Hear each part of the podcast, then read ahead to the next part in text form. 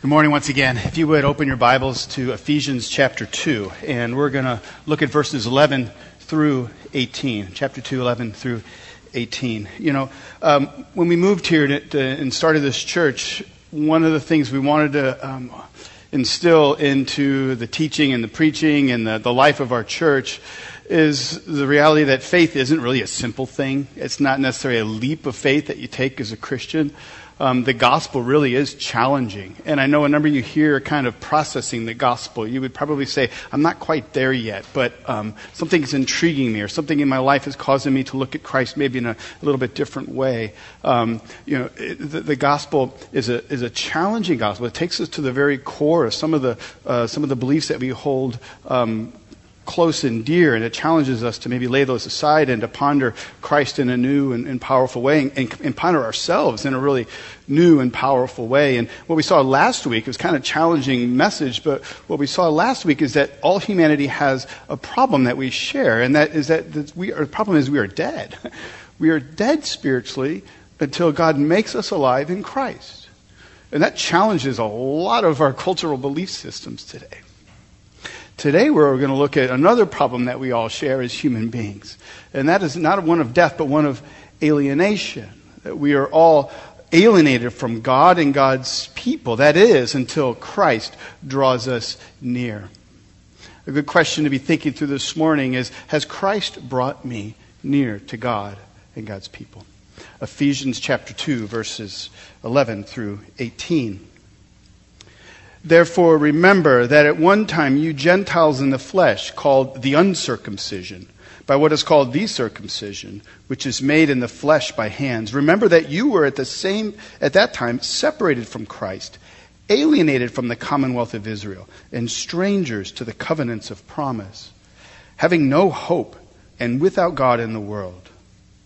But now, in Christ Jesus, you who were once were, were far off have been brought near by the blood of Christ. For he himself is our peace, who has made us both one and has broken down in his flesh the dividing wall of hostility by abolishing the law of commandments and ordinances that he might create in himself one new man in the place of two, so making peace, and might reconcile us both to God in one body through the cross, thereby killing the hostility. And he came and preached peace to you who were far off and peace to those who were near. For through him we both have access in one spirit to the Father.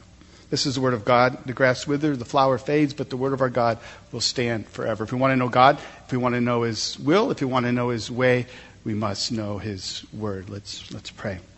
Father in heaven, we thank you that you have given us this word, a, a challenging word, but a word that, that um, does bring peace to us, a word that does cause us to be united as one people. We pray, Holy Spirit, the Spirit of peace, that you would be with us as we contemplate what you'd have us learn here this morning. We pray. In Jesus' name, amen. I'm sure most all of you are familiar with uh, John Lennon's uh, song, the, the, lyrics to Imagine, right? Um, Imagine there's no heaven. It's easy if you try. No hell below us, above us, only sky. Imagine all the people living for today. Imagine there's no countries. It isn't hard to do. Nothing to kill or die for, and no religion too. Imagine all the people living life in peace. We're all familiar with that melodic song of John Lennon, and uh, perhaps it's maybe in your iTunes on a, some playlist or that please note, first off, uh, I, I, like John Lennon. I like the Beatles. I grew up listening to the Beatles. Probably listened to the White Album a little too much. you know, number nine, number nine. What is that? I still don't know. But anyway, um, as with all art and popular culture, it, reflects um, the thoughts and beliefs and the concerns and, and, the issues of that time period, especially by the, the youth in our culture. And so, what this song Imagine challenges people to do is to picture a world without countries and economic differences and without what he sees as the cause for alienation and hostility in the world religion. See, in his mindset, and many people kind of bought into this, and some people still hold this to this day, is that peace would only come at the, with the end of all religion. Now, those of you who are historians of the 20th century, you know that that's not true. Um, the 20th century was filled with um, great uh, wars and murders, all done in the, in the name of of getting away from religion. You look at Hitler and Stalin and Mao. These were all atheistic regimes that were sought to, to free mankind from the shackles of religious systems. And, and, and from those three um, men alone, over 100 million people were killed in the 20th century. A lot of times, some of my atheistic friends, they want to argue with me that religion starts all these wars. I'm like, eh, 20th century proves you wrong, my friend. Uh, yes, we as Christians need to really repent and apologize for the, for the Crusades and the Spanish Inquisition and the Salem witch trials and those things. But it's the, the 20th century has shown us that it's not the end of all religions that's going to bring peace. Now, something that's more common today, it's kind of getting a, uh, being fanned to the flame of our popular culture, is it's not so that the end of religion that's going to bring peace, but rather the blend of all religions will bring peace. You see it in the tolerance bumper stickers with the, the various religious symbols there. I'm all for tolerance. We should tolerate each other. But the idea is that if we just blend all these religions together, then we will have peace. It's the belief that all these top religions in the world are really uh, different paths that lead up the same mountain, all to the same God. I don't have enough time really to go into how that really cannot be true, but that's the belief of many people today. Now, my past seminary president, uh, Bryan Chapell, and he was my homiletics professor. That's a, a, fancy way of saying preaching. My preaching professor, excellent, amazing man. He, he, I'm, I'm indebted to him on this. He says, neither the end of religion nor the blend of religion, but rather the blood of Jesus Christ removes the barriers between all people and brings true peace on earth. That's what we're going to look at here this morning. In our passage, Paul tells us of a reality that's taken place. In verse 13, he says, But now in Christ Jesus, you who were once far off have been brought near by the blood of Christ. Alienation, separation, hopelessness, hostilities, all remedied in Christ Jesus.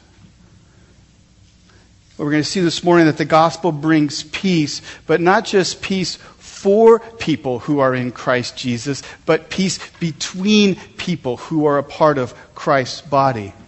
Paul uses an example of two hostile people, Jews and Gentiles, and how they've been made one in Christ Jesus.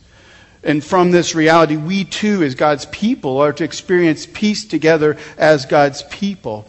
You know, in Ephesus, uh, as, in, as in Ephesus, there's walls of divisions can easily creep into the culture, into any church body.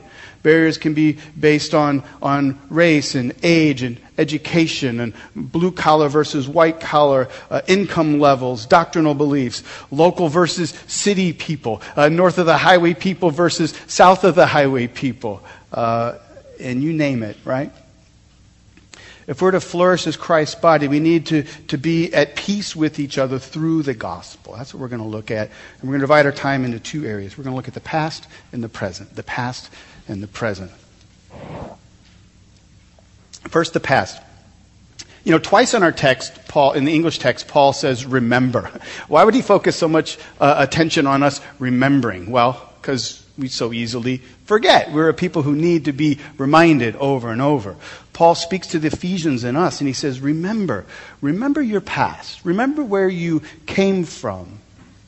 And as, in doing so, he wants us to see two things the state of our past and the consequences of our past. Um, the nature or state of our past is in, in verse 11.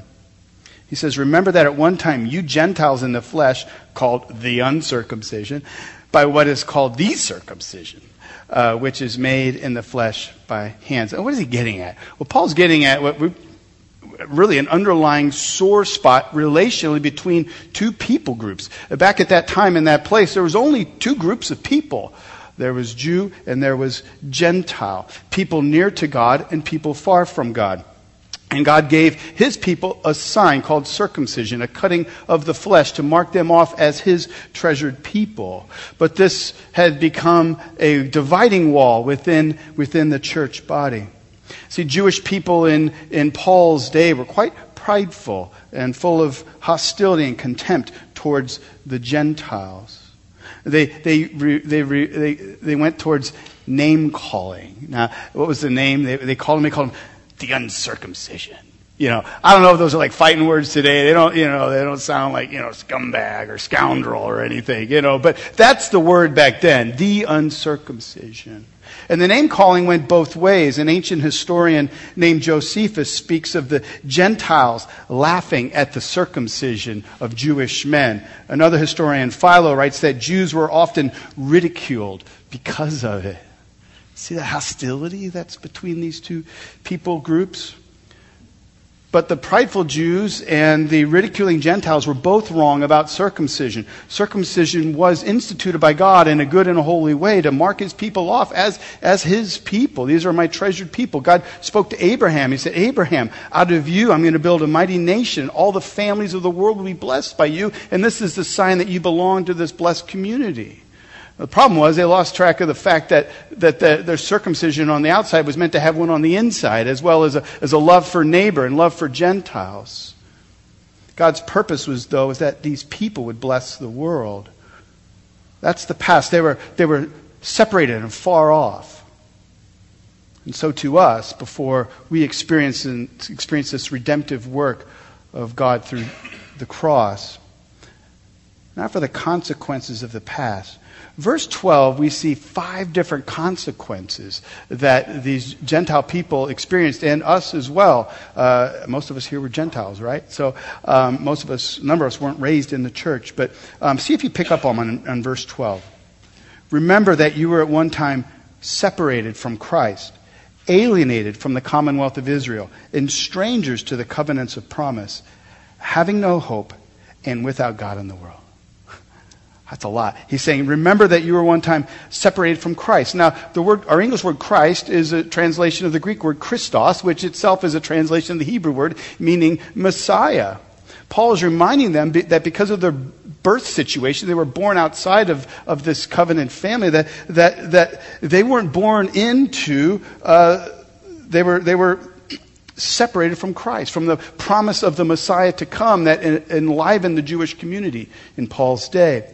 They were also alienated from the commonwealth of Israel. Now, to be, to be alienated is to be isolated and, and vulnerable. Um, the Ephesians were, were isolated and vulnerable in their, in their cultural system, in their government system. And in Israel, God had, God had given Israel laws and, and ways to worship and, and ways to be merciful. And He had given it to His people so that as they lived out life in community, it would reflect the grace and the glory of the God who had called them. And, and they had that. All right? I know they failed at many times in that, but that's, that's the picture. But those who lived in the Greco-Roman culture, uh, they didn't, they, they lived with great anxiety and fears. There wasn't, um, there wasn't um, much of hope for a widow or an orphan in that type of society.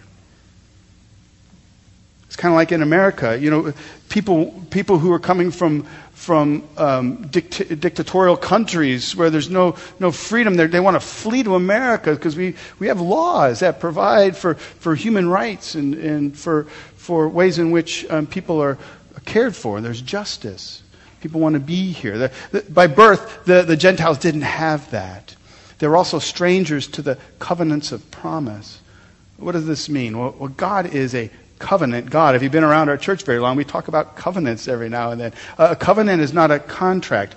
Covenants are relational agreements that two parties enter into for the mutual benefit of each other. And they stay in these arrangements even if the other party fails. That's why marriage is a covenant. Uh, these people are a, covenant people. They've experienced God's covenants towards them. There's really one big covenant, a covenant of God's grace. Uh, but when we see it, we see it in, in uh, Adam, a covenant given to Noah and to Abraham and to Moses and to David. These covenants were renewed with Joshua and Ezra and Nehemiah. And then through the prophets, God, God foretold of the time when there was a, a new covenant coming with the Redeemer, the Messiah. So these were covenant people. He's saying you guys were strangers to the covenant promises. And then saying they having no hope. You know, without a Messiah, without these covenants, there, there really was a hopeless situation for the Gentiles. And without God in the world. That's the situation that they're in. They were literally were without God. The Greek word here is atheoi. Uh, it means without God. Uh, atheoi is the Greek word from we get our English word atheist. Uh, he's saying, you Greeks are atheists. You're without God. Um, now, they had a lot of gods, right? They had an awful lot of gods in the Greek and the Roman uh, pantheon of uh, deities. In fact, it was the Greeks and the Romans who would belittle and make fun of the Jews and later Christians, and they call them atheoi. You guys are, are without God. Why would they say that? Why would they call the Jews atheists? Well, because their temple was empty. There was no figure in there. There's no statue of Zeus or Apollo. So it's funny that the Greeks and the Romans thought that the Jews and later the Christians were atheoi. But Paul is saying, no, you are the ones without God. So it's quite a situation. Paul says, remember your past, remember your status, remember your circumstances. You were hopeless. You were far off from God. And that should cause us to think this morning. Think, think for yourself. For those of you who are, are still kind of pondering Christ, uh, do you see yourself as separated from the Messiah? Do you see yourself as being cut off from his people of hope? Do you see yourself um, without God? For those of you who are Christians here this morning, there's a number of you, it's important to remember that there was a time in your past when you were far from God and without hope, cut off from the promises. But that's the past reality, Paul says. Now for the present. In verse 13, Paul brings us into the present. He wants us to see our present identity. We read these powerful words, but now. Verse 13. But now, in Christ Jesus, you who were once far off have been brought near by the blood of Christ. The alienation from God and from God's people is over. Once you were in the flesh, but now you're in Christ Jesus. Once you were hopelessly far away from God, but now you've been brought in. It's special language here. You are now included in the body of Christ, recipients of her hope and her peace. You know, Jesus, on his last week, he was heading into Jerusalem, and he was overlooking Jerusalem, and this image came to his mind, and he shared it with those who were following with him.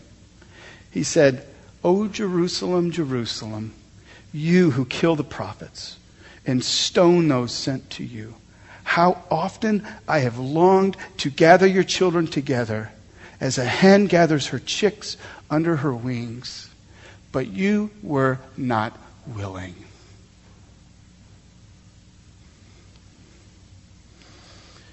For us, though, the but now means that we have been brought in under Christ's wing. We have been brought in to Him. And when we're gathered close to Him, we're not just gathered close to Him, but we're gathered close to each other.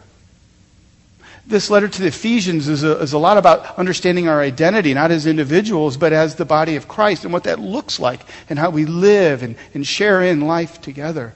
That's why I'm excited about this, this letter and studying at Grace Church because uh, I got a lot to learn. We all have a lot to learn on, on, on how we are one body in Christ. We've been brought in by Him.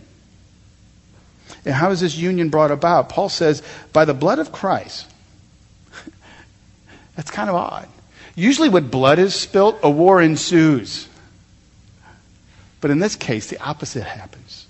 Christ's blood is spilt and peace comes to us.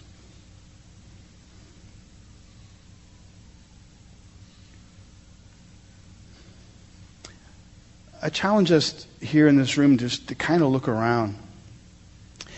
Every one of your brothers and sisters here is someone who at one point was far off, but now has been brought near by the same blood of Christ that has cleansed you. I know maybe you had some sour business uh, relationship in the past. I know maybe somebody here might not have appreciated your work as much as you would like them to done. I know perhaps there's some animosity, but you need to understand, look around. Everybody in this room who belongs to Christ was once far off, but has now been brought near by the blood of Christ. We share in this reality together. And the blood of Christ that just brings peace to, to us uh, uh, from Him as one on one, but it brings peace to us as His people. We've been brought near by the blood of Christ. You know, each one of you has not been treated as your sins deserved. Each one of you has been accepted despite your brokenness. And though each one of us has not lived up to the people we know we should be in Christ Jesus, we have been cleansed in the blood of Christ. And we have peace with God and therefore should have peace with each other. That's your present identity. Now for our present peace. You know, God's answer to the world's need for peace isn't the end of religion or the blend of religion, but the blood of a person, his divine Son. Paul shows us why Jesus is our only hope for peace. I know that might challenge some people, but this is what he shows us. In verse 14, so you see Paul is emphatic there. He says, For he himself is our peace. Meditate on this for a moment. Jesus didn't come to teach you peace. Jesus came to give you himself. He is our peace. You know, the world will say that peace will come when we become more intellectually enlightened. That peace will come when more people just start living civilized lives, like me, you know. You know, John Lennon's song, Imagine, you know, uh, it actually is divisive. You may say I'm a dreamer, but I'm not the only one. I hope someday you will join us and the world will live as one. We have the answer on this side of the wall. If you would just recognize that and come over here, everything would be better. Did you see that? The gospel doesn't offer you some program or, you know, uh, it offers you a person. It offers you Jesus Christ. He himself is our peace. And in verses 14 through 18, Paul show, or 17, Paul teaches that Christ's um, blood brings peace between people, and Christ's blood brings peace between his people and God. First, peace between people. Paul says that Jesus himself is our peace. Now, what is the our peace he's referring to? Is he referring to our peace that we have with God? No, that's not what he's getting at. He's talking about our peace refers to the peace amongst God's people. How do we know that? Look at what he says in verse 14. For he himself is our peace, who has made us both one, who has broken down in his flesh the dividing wall of hostility by abolishing the law of commandments expressed in ordinances, that he might create in himself one new man in the place of two, so making peace. Our peace is our peace as human beings here on this earth. Christ has come and, and, and, and conquered the, the dividing wall. He's torn it down. No, Perhaps one of the greatest walls of hostilities of the modern era was the Berlin Wall. It was erected in, in 1962 by the East Germans, the communists. They put a, a wall around, the, uh, around East Berlin. And, and, here's the reason that what they said. And, during that year, the propaganda brochures said this that they, the wall was necessary to limit neo Hitlerites, youth poisoners, and currency racketeers, which were coming from the West. But in reality, the Berlin Wall put up a wall of hostility that kept the East Germans from experiencing freedom. Thankfully, in the fall of 1989, the wall was, was broken down. Paul here is saying that there's a great wall of, of hostility that was once between Jew and Gentile what is that dividing wall? Well, scholars kind of toss around a number of ideas on what the dividing wall is. I'm going to give us kind of what I think are two. Maybe it's kind of two together, really. The dividing wall can be seen if you were to go to the temple. There was a dividing wall at the temple. The temple had a place for Gentiles, but it was on the outside. It was only on the inner levels, uh, inner, inner parts of the sanctuary. There was a big wall around it. It kept the Gentiles away, but that's where the Jews went. Further in, closer. Uh, the Gentiles were literally far off, the, and the Jews were closer. Now, Josephus uh, recalls that there's, um, that there's 13 inscriptions in stone around that wall, warning the Gentiles not to enter under penalty of death if they were to go in there. Next week, we see that the body of Christ is a temple. So I think that that imagery is probably appropriate. And we know that Jesus also brings his people all the way into God, as, as when Jesus was hanging on the, on the cross and when he died. What did we read earlier? That, that the temple curtain was, was torn from top to bottom. Free access for all, Jew and Gentile alike, by the sacrifice of Christ. But we also see that some of these Old Testament laws were the dividing wall. Um, Paul talks about the abolishing the law uh, of commandments expressed in ordinances. He's not talking about the moral law like the Ten Commandments. Those are timeless. Those will always be. But God gave his people for a time some laws, ceremonial laws and civil laws, uh, laws uh, such as circumcision and dietary laws and certain Sabbath restrictions that he gave to his people to mark them off and to set them aside as his people. But the Jewish people became prideful of these, of these special laws that God had given, and it became big wall of hostility between them and their neighbors. Paul says that the cross has broken down the dividing wall of hostility. You know, it's one thing to break down a wall or to break up a fight, but it's a totally other thing to bring those two parties together as one.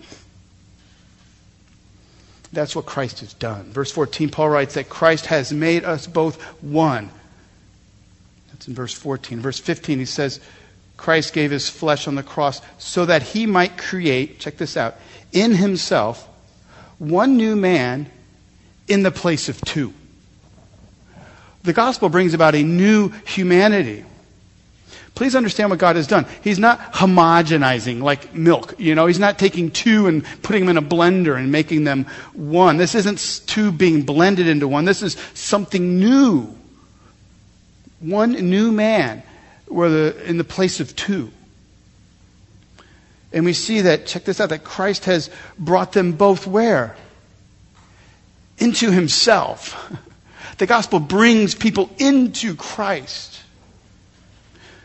Paul says in verse 15, so that he might create in himself one new man.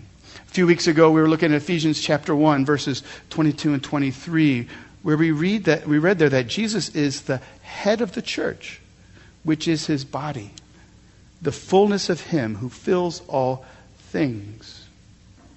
Both Jew and Gentile were one new creation as, as the body of Christ, and he's the head. See, both the Jews in their circumcision and the, and the Gentiles in their uncircumcision were, were saved by grace. There's no distinction. They both depended upon the body and the blood of their Savior, and so too us. Really, the problem that separates all humanity is really it's our sin. Christ has come to, to put away our sin. He cleanses us from sin. He tears down, he tears down the dividing wall of hostility and unites us into one people, the church. The, the, the cross of Christ is God's solution for our hostility towards each other. See, because the cross, Jesus brings us up into himself. There's no longer Jew or Gentile, or slave or free, or male or female. There's no longer rich or poor, or, black or white. No longer locals or, or city people. We're all one in Christ Jesus. The cross unites the ununitable. Nothing else can do that. So verses 14 and 15 show us that the blood of Christ brings peace between people. Verse 16 shows us that the blood of Christ brings us peace with God. You know, in our modern Western culture, uh, I don't know if any of you are from other cultures where things are more communal. Uh, but in our modern Western American culture, salvation for the Christian is often highly individualized. We've talked about this before, and this letter to the Ephesians really wants to shatter that understanding in our minds. We, we often think uh, that we as individuals place our faith in Christ and our relationship is purely vertical without much horizontal, right? This can be illustrated if you were to try to picture in your mind all of us here and you sitting there. If you have peace with God, you have His salvation. What if that were like a string? A string wrapped around your waist. Where would it be connected? Most people's minds think it's going to be connected up to heaven, up to Jesus, right? There's nothing really wrong with seeing it that way, but Paul shows us something different. Uh, not an Americanized version of salvation. The picture he shows us here is this your string is attached to all the other brothers and sisters here in this room. It creates a messy web of salvation. You, you are connected to everybody here and to each other. And then out of that body is one string that goes towards heaven to Christ. I know for some of you, you're like, no, that can't be right. Well, that's what we see here. Verse 16.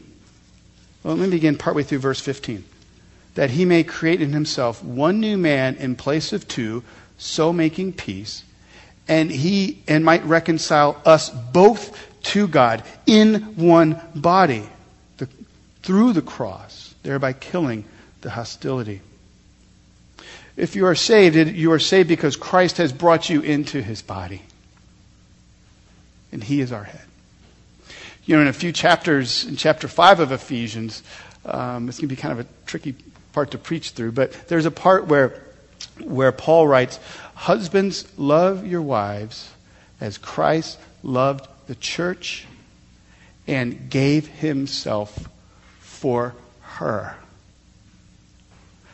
Christ died for his body, of which you are a part of. He loves her, blemishes and all.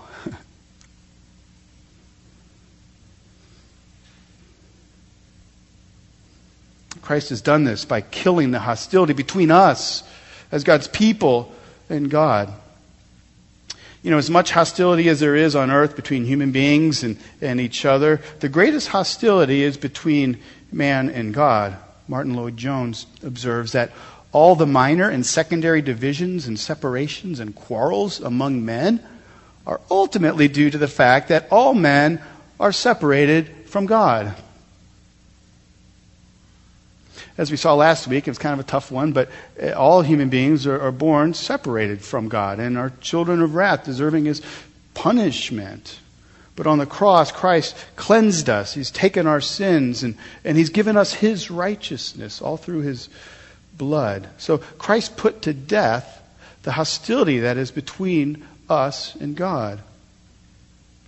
That should bring a comfort for the church that Christ has killed it. Did you see the language there? Killing the hostility. He's not just like tasering it, you know, you know, gets up and walks around again. He's killed the hostility. Vivid, harsh language, but that's what we need to see. The hostility between us as God's people and God has been killed.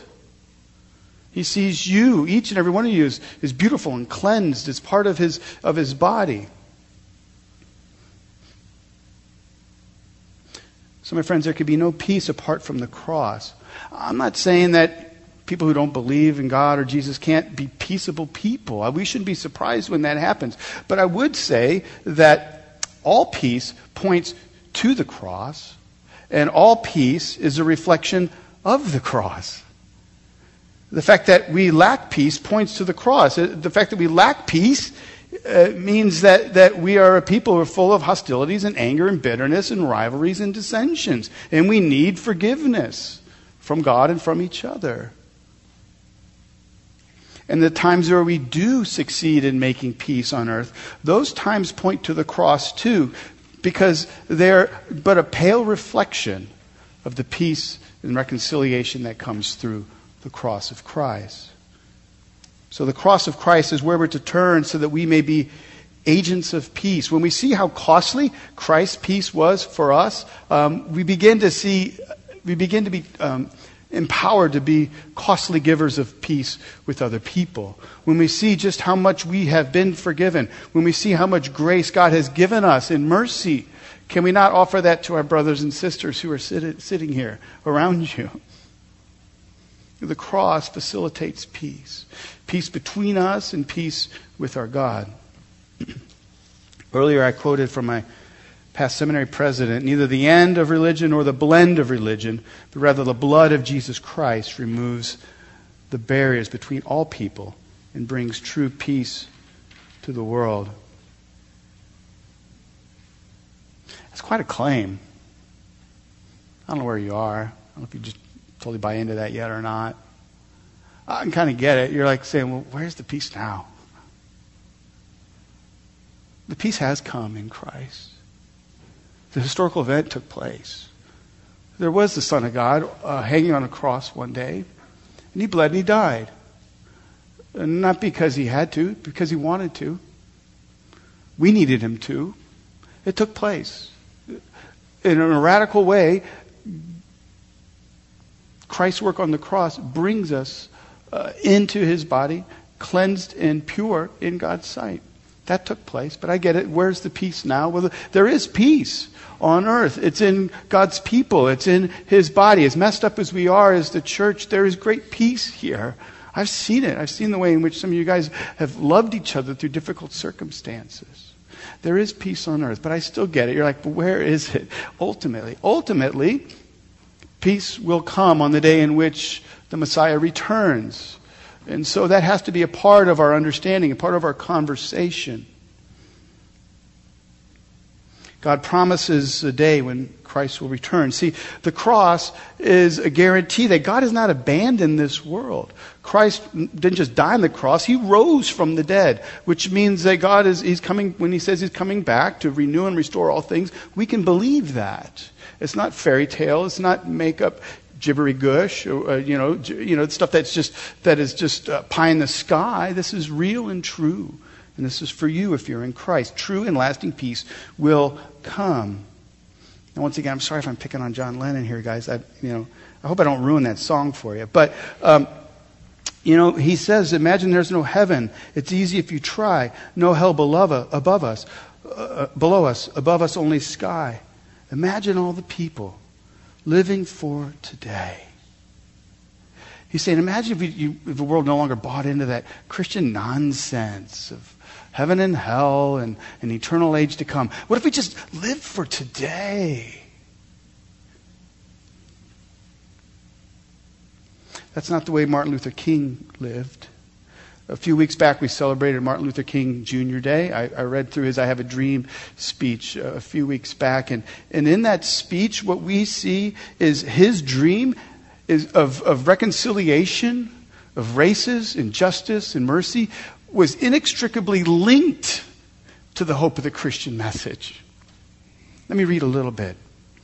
Dr. King cried out, I have a dream that one day on the red hills of Georgia, the sons of former slaves and the sons of former slave owners will be able to sit down together at the table of what? Brotherhood. I have a dream that one day even the state of Mississippi, a state sweltering with the heat of injustice, sweltering with the heat of oppression, will be transformed into an oasis of freedom and justice. I have a dream that my four little children will one day live in a nation where they will not be judged by the color of their skin, but by the content of their character. I have a dream today. I have a dream that one day down in Alabama, little black boys and black girls will be able to join hands with little white boys and white girls as sisters and brothers. And then Dr. King goes to Scripture. He goes to Isaiah chapter 40, um, where the prophet speaks of the day to come when God will make all this happen. He says, I have a dream today. I have a dream that on one day every valley shall be exalted, and every hill and mountain shall be made low. The rough places will be made plain, and the crooked places will be made straight, and the glory of the Lord shall be revealed and all flesh shall see it together. Isaiah 40 foretells of the day when Christ will return to usher in his true and lasting peace. Dr. King knew that ultimately it was this day ahead that would really bring about the peace that the human soul longs for. And God has planned for that day. And if you are um, brought into his body, you will experience the peace of that day.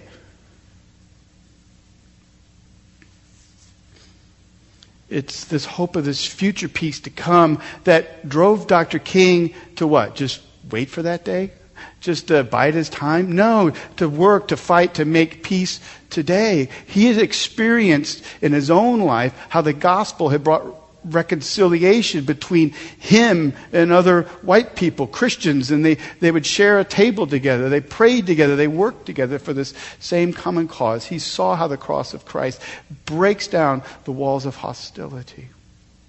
And we, as God's people, um, know this wall breaking power of the gospel as well. Christians, may you know that though you were once far off, you've been brought near, that Christ Himself is our peace, our peace between us, as well as our peace with our Creator. He has created one new man out of two, and in His body He has reconciled us to God. May Christ have His way with us this morning. Let's pray.